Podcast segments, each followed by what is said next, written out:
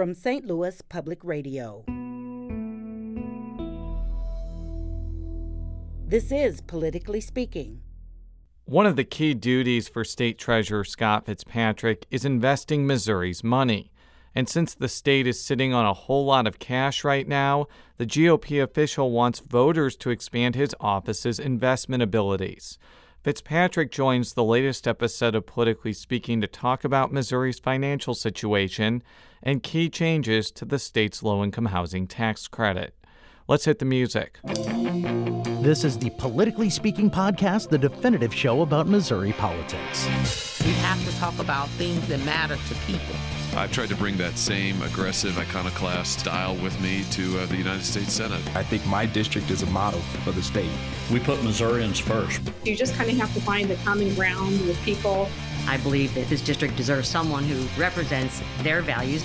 After I came back to Saint Louis, I started thinking that I could have a bigger role on the change that I wanted to make.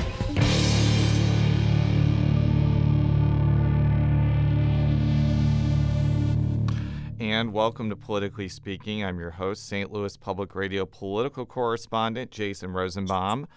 Joining us, uh, he is Missouri State Treasurer and also, I guess, the father of a newborn baby as well? That is correct. It is Scott Fitzpatrick. First of all, congratulations to you and your family. Um, so I know that you are not the House Budget Chairman anymore, but whenever you come on this show, I usually ask you what the state's financial situation is. And I've been looking at some of the general revenue figures, and they seem genuinely impressive, especially compared to twenty twenty when the economy was kind of in a COVID-related freefall and, and revenues were down across the board.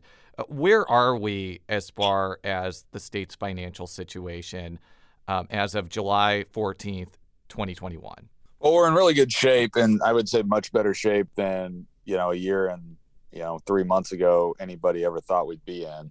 And, uh, you know, a lot of that is, you know, when you look at the revenue numbers, uh, you know, for the, for the fiscal year that we just got out of, and for you know, people who aren't familiar with it, the state's fiscal year runs from July first to June thirtieth. And so because of COVID in two thousand twenty, the tax due date was delayed from April fifteenth to July fifteenth. And what that did was it pushed essentially uh, the tax due date for last year into uh, the next fiscal year. So we basically had two tax due dates in the fiscal year that we just ended. And so when you're comparing, uh, when you're comparing revenue figures for fiscal year twenty twenty-one, which just ended on June thirtieth, to the prior fiscal year, it's, you know, we were up like twenty-five percent year over year, but a big chunk of that was because the there was two tax due dates and, and compared to zero tax due dates in the prior fiscal year because it got delayed. Uh, but despite that, we did exceed the revenue estimate that the General Assembly and the governor came to.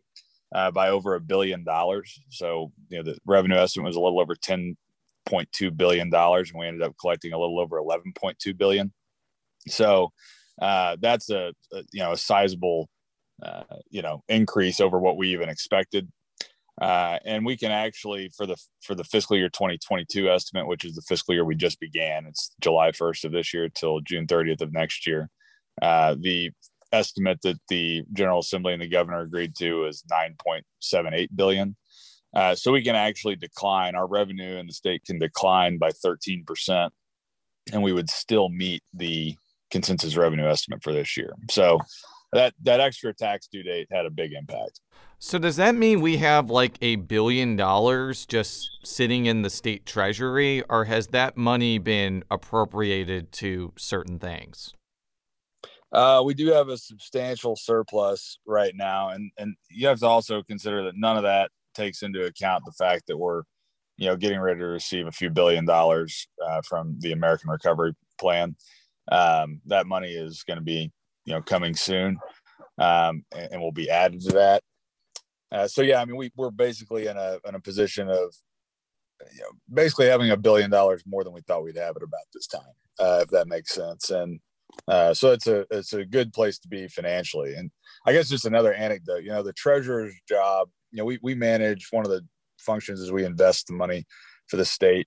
Uh, and when I took office, the amount of money that we were managing fluctuated between, you know, three and a half to four billion dollars. Usually, you know, that's as money would get deposited and money gets spent, that money, that amount would fluctuate.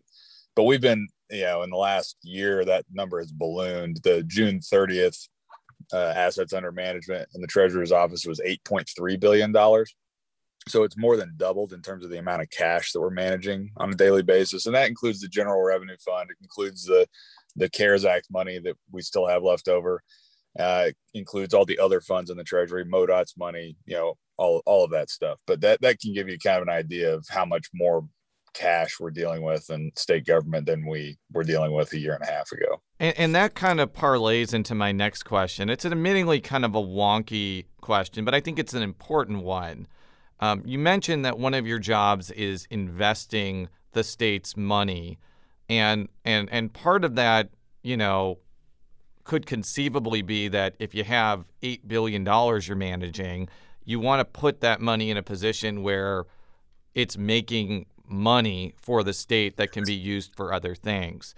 It, do you have everything that you can, you need, so to speak, to invest that money to its full potential, where you could get more than what's sitting in the Treasury now that could go to education, roads, et cetera? The answer to your question is we have some options, but we have, I would say, far fewer options than a lot of state treasurer's office have have in terms of how we can invest the money. And we're unique in Missouri in that uh, our investment possibilities are confined to the Constitution.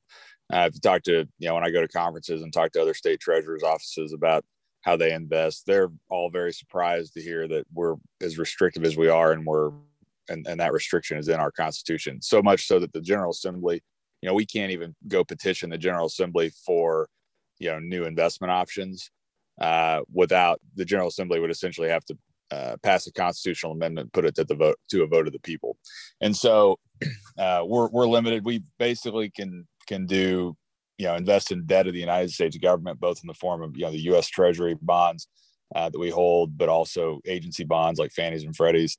Um, we can do, you know, bank deposits, which, you know, essentially we we call them time deposits, which most people would know of as a C D. So we take out C Ds at banks.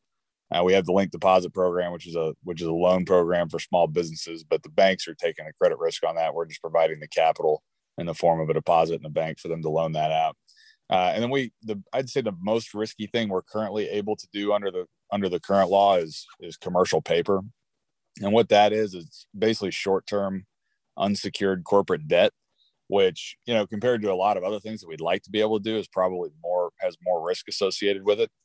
Um, You know, because you're essentially, you know, they're large comp corporations that you that you're basically buying commercial paper for. That's, you're only going to be talking about, you know, the Fortune five hundred type companies that have commercial paper programs that that are rated high enough for us to be able to invest in them. Uh, but the point is, we can invest in that, but we we cannot invest in things like municipal bonds. You know, so we can't go out and buy, you know, the debt of our municipal governments. We can't buy the debt of other state governments. Uh, and so there's some pretty significant limitations, and we also can't, you know, we can't buy equities. We, I, you know, I, I don't have the power in the treasurer's office to go out and pick stocks or anything like that. And frankly, I don't, I don't, you know, when we're dealing with the state treasury, this, you know, the, the, the goal, I think, of state treasurers broadly, you know, in, in a priority order, is safety of the investment. And then that's number one. Number two is managing liquidity. You want to make sure you have enough cash, uh, you know, in a liquid, you know, that's liquid, you can pay the bills, and, and make sure state government has, make sure that state government has, uh, you know, sufficient liquidity to operate. And then the, the third priority is yield. And that is, you know, generating a return on the assets that can go back into the treasury to, to support the operation of government. And so we would like more flexibility uh, than we have, but Uh, but, you know, it's in the Constitution, and, you know, that's just kind of the, the world we live in.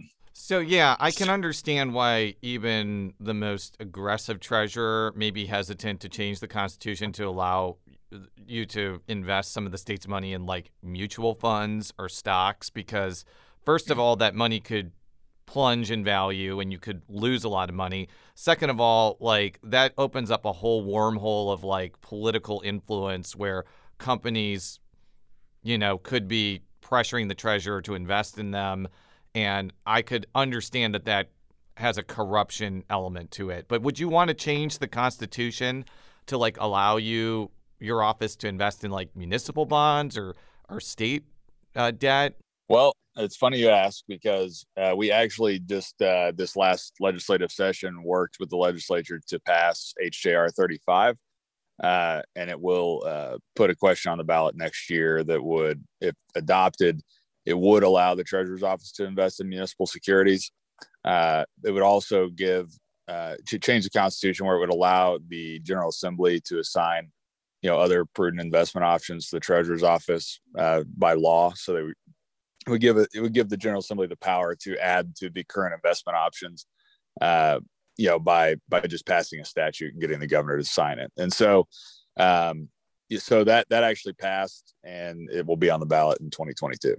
Yeah, to be to be honest, what prompted that for us was, number one, the huge the huge influx of cash that we had, had been receiving, and the, the size of the portfolio growing substantially uh, was one thing. And then the second thing was the interest rate environment that we're all living in. So, you know, Federal Reserve has set, you know, the you know has set interest rates at, you know, basically zero. And so, you know, banks and, you know, the United States government have access to very cheap capital, right? It's, you know, treasuries are, are trading pretty much close to zero. Banks can get deposits for basically ten basis points.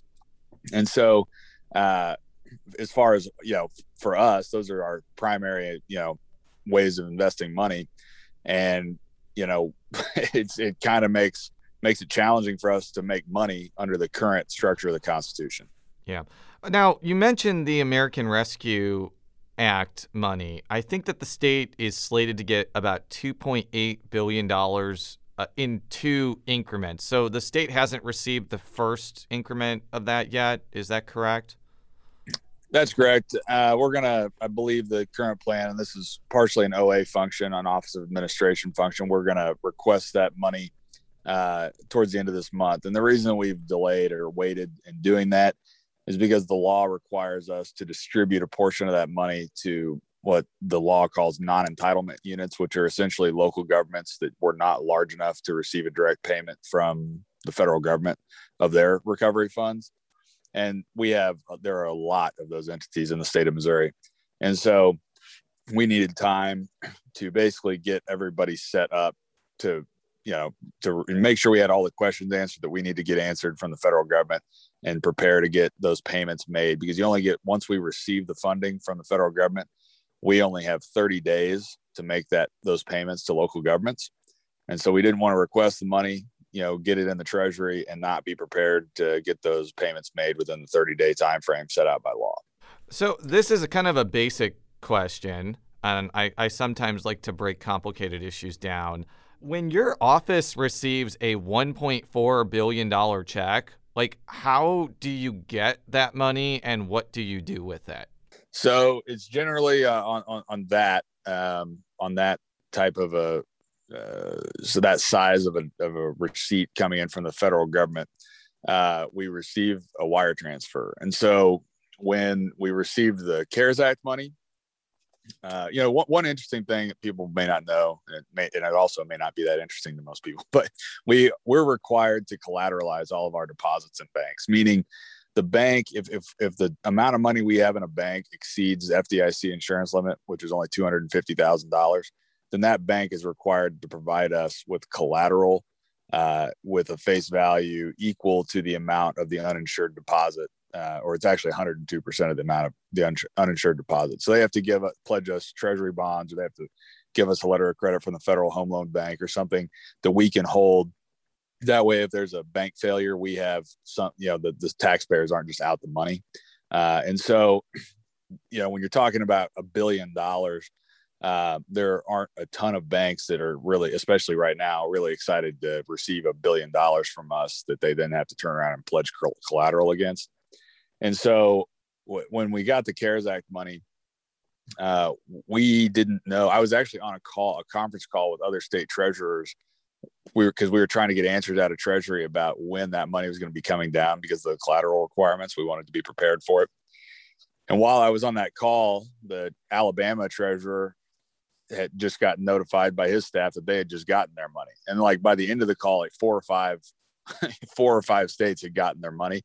And so we were basically, we worked with, uh, in that case, it was Wells Fargo. Uh, they pledged collateral basically in advance because we were concerned that the money was going to show up late in the day when it was too late for us to actually collateralize that deposit.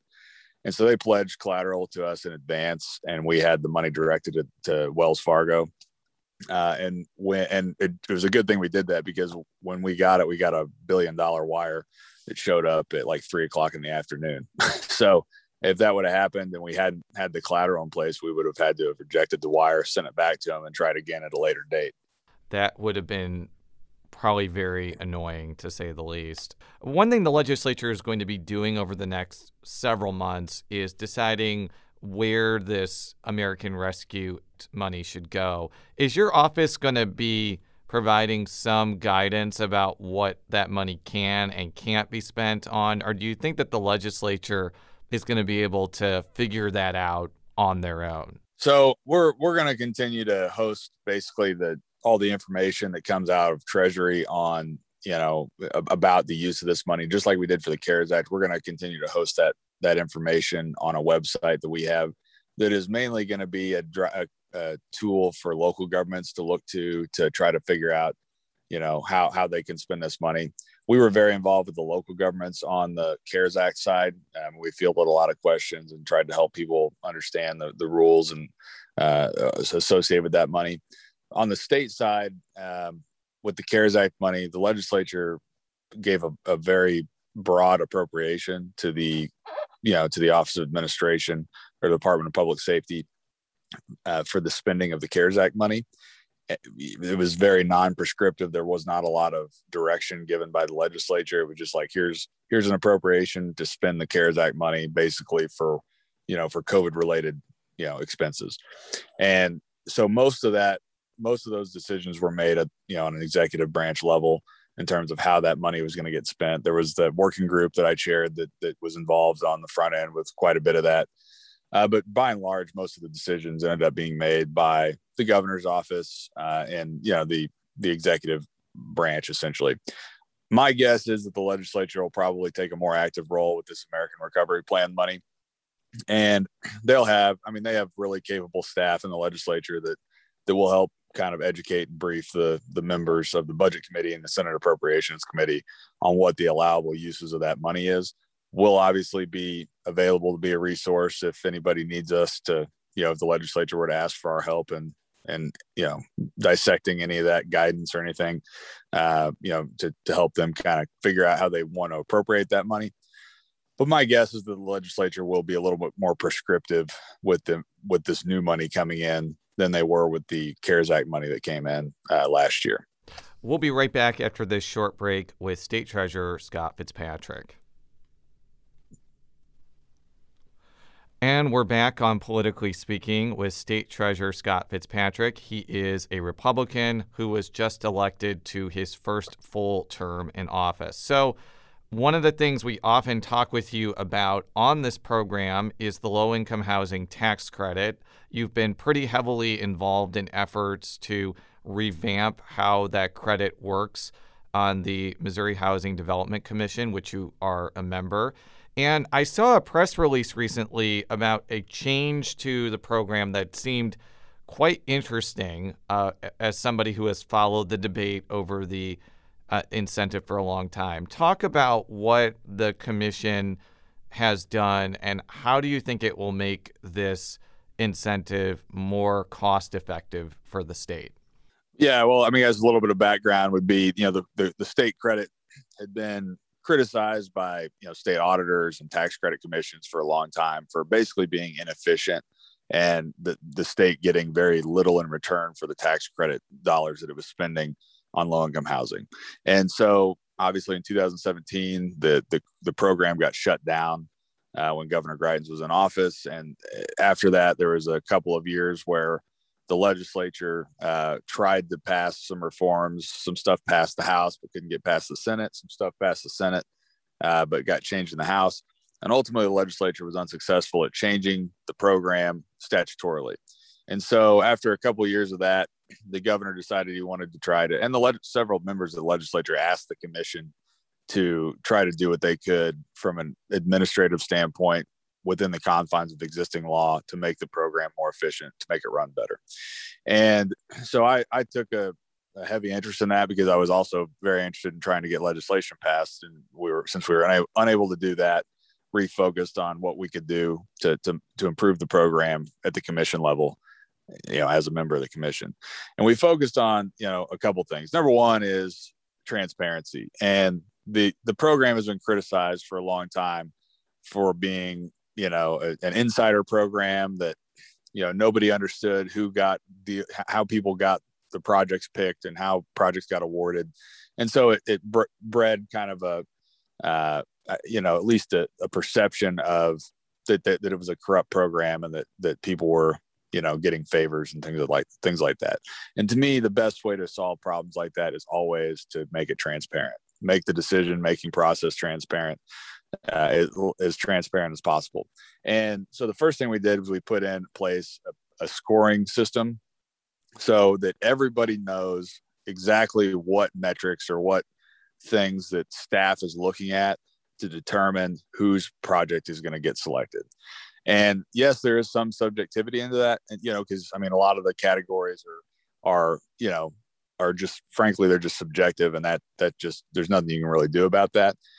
But you can at least see how staff is scoring those projects on every category. And then there's a list of every project, how that, how those projects scored and which ones got selected. And, you know, I think that that's helped pretty substantially. Now, some people don't like the score they get, but I think it's at least helped people understand, you know, how the, how the decisions are made and what the process is. And that it's not about, you know, commi- you know, as a, a, a politician putting pressure on staff to pick a deal or, you know, or something like that. Yeah. That kind and of, so think- yeah, that kind of reminds me of like when uh former auditor Schweik put like a excellent, good, fair, bad, uh, poor system on some of the audits. Like it was summarizing a lot of what, what the work was, but it kind of made it more understandable to people that are, are following the issue. I'm sure it's not exactly the same, like structurally, but it seems conceptually like a very similar idea. Uh, but continue. Yeah, and I think that's right. So, so, so we focused on that. Transparency being, you know, is something I'm, you know, I've, I've always been a proponent of, from my time in the legislature to my time as treasurer and, you know, on M H D C and so on and so forth. But the other thing we wanted to do was we wanted to improve what the state was getting for its investment, because, you know, the way the program has worked, it's essentially works like we're, we're giving somebody a tax credit or tax credits that are redeemable over ten years in exchange for that individual providing low-income housing.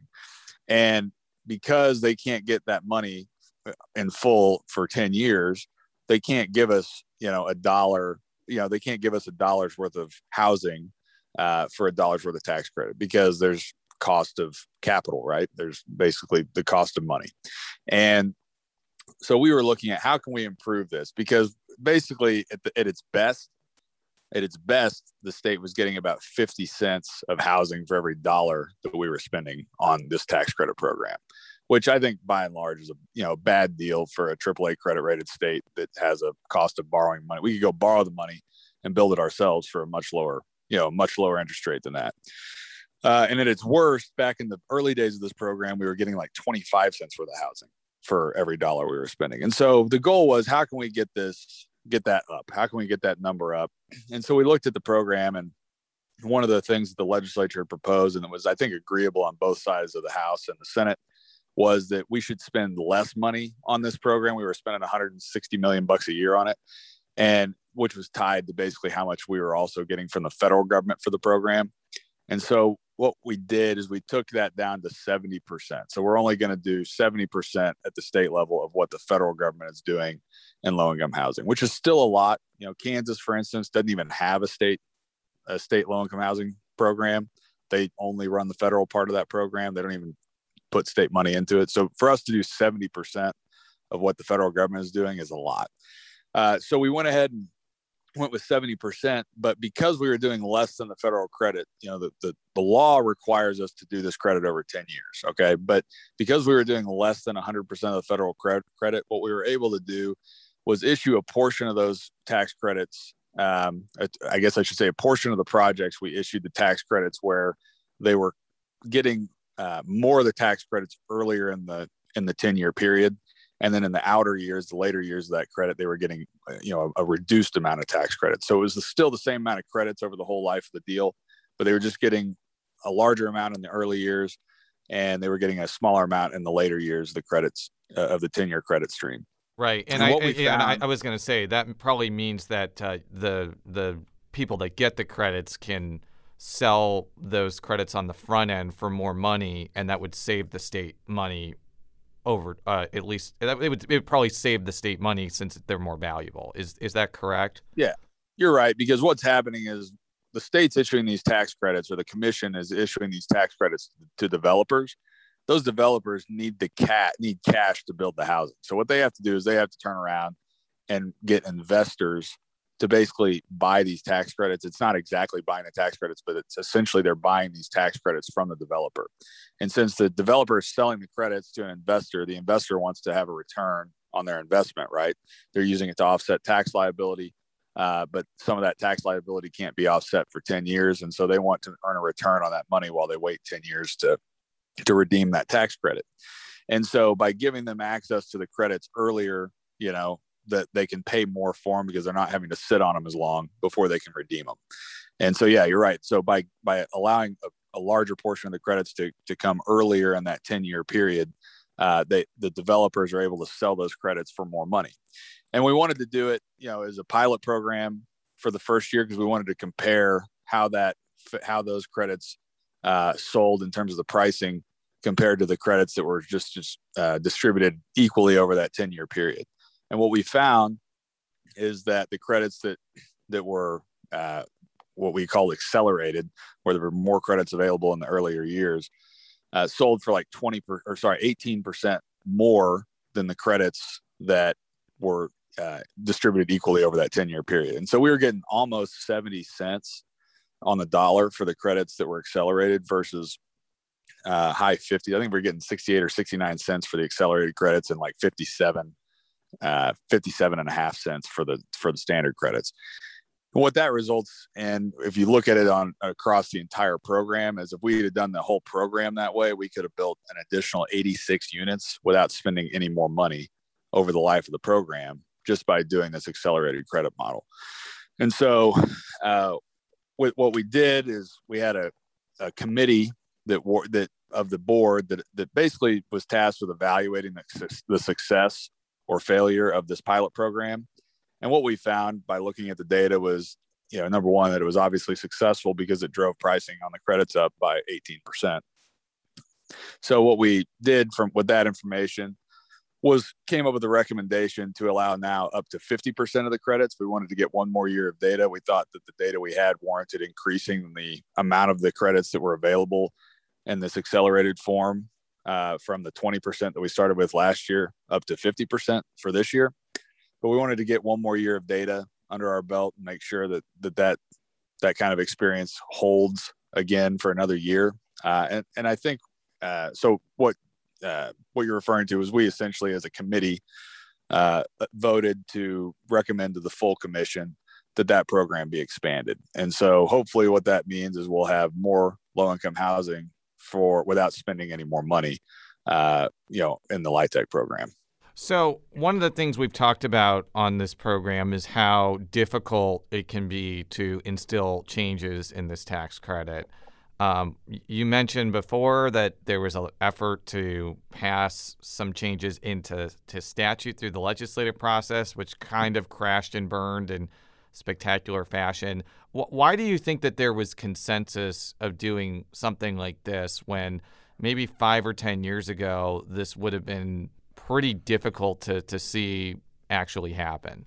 Well, I think I think it's uh, the the culture of the Missouri Housing Development Commission, I think, has changed radically in the first in the last couple of years. You know, when I first got to the commission, it, it was almost even like frowned upon to ask a question, you know, at the commission meetings, much less suggest a change to anything that the staff suggested.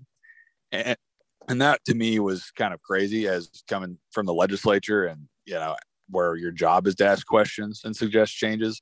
Uh, and so, I mean, you know, I, I got pretty engaged on that front. And I think what it, what it did is it kind of helped other commissioners who, because we've had new commissioners appointed, and the makeup of the commission now, I think, is really good. We got a lot of smart people uh, on the commission from all over the state.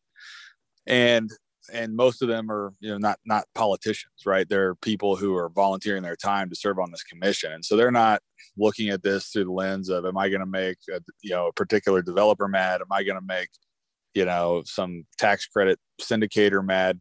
They're looking at it, what makes sense for the program, what makes sense for the taxpayers. And, you know, as a result of that, looking at the data, um, you know, we, we're gotten to a point now where lots of commissioners, or, you know, pretty much all the commissioners are willing and able to suggest changes to staff recommendations. It happens much more frequently now. Uh, but we've also, as a, as a commission, uh, you know, and particularly the study group, when we looked at the data, um, yeah, there was some political pressure from some people that don't like this model uh, of how the tax credits are issued, but they, it didn't work. I mean, in terms of what happened with the, with this committee, it was a unanimous vote amongst the members of the committee to make this recommendation to the full board uh, that we go to fifty percent of this, of the credit or the program being run like this. And uh, I think that that's just kind of a reflection of the confidence that the commissioners have to do what's right and to not worry about the politics around it. Has the full M H D C voted on, on this proposal, or is that going to happen in the subsequent weeks and months ahead? So tomorrow, so I guess, uh, it, yeah, I guess it might be today, I guess, when you, when you, uh, when this airs, uh, is a meeting of the Housing Development Commission where we will go over the draft uh, Q A P, which is the Qualified Allocation Plan. And that's essentially the, the document that the board approves to put out to the public for comment on how this program is going to be run for the, for the upcoming year. And so it'll actually take place, uh, you know, on, on the fifteenth of July, which is, I guess, tomorrow or today, depending on how you want to look at it, you know, when this is released or when this is aired. Uh, so probably by the time a lot of people listen to this, the board will have voted on it as, as a whole. Um, but a majority of the board, so I think we've got ten, ten people on M H D C, and there were six people on the committee, and it passed unanimously out of the committee. So uh, unless somebody on the committee were to change their mind and all the all the members who weren't on the committee were against this recommendation, then it would, you know, it would seemingly be adopted as part of the Q A P. My last question for you before I let you go. Um, there has been some talk that you may be on the ballot in some form in twenty twenty-two, either for the soon-to-be open state auditor race, U S Senate, Congress, Berry County Recorder of Deeds, uh, you know, stuff like that. I do have to ask, are you thinking of running for something in twenty twenty-two? Well, you're right that we have, uh, you know, an auditor's race and a Senate race, and I think both of those are very important. And I've I've enjoyed being a part of the process of helping Republicans take over statewide, you know, take over the statewide offices uh, and maintain super majorities in the legislature. And so uh, I've obviously, you know, I've been considering uh, how I could be involved in twenty twenty-two. And what I'll tell you is that probably in the next uh, next several days that uh, you'll see a decision one way or the other on what that will look like for me. One thing we like on the Politically Speaking podcast is a good cliffhanger and good foreshadowing. Uh, Mister Treasurer, thank you so much for joining me today for all of our stories, S T L P R dot org. Politically Speaking is a product of Saint Louis Public Radio, which is a part of the University of Missouri Saint Louis. Follow me on Twitter at J Rosenbaum. How could people follow you or any other aspects of the Treasurer's Office on Twitter or any other parts of the World Wide Web? You can go to at Fitzpatrick Mo on Twitter. I think it's at Mo Treasurer on Twitter for the official office. Uh, and then on Facebook, I, you know, I literally just have to search myself to find the, to find myself. So just Scott Fitzpatrick or Missouri State Treasurer, and you will, uh, you'll find everything you need to know. Thank you very much. And until next time, so long.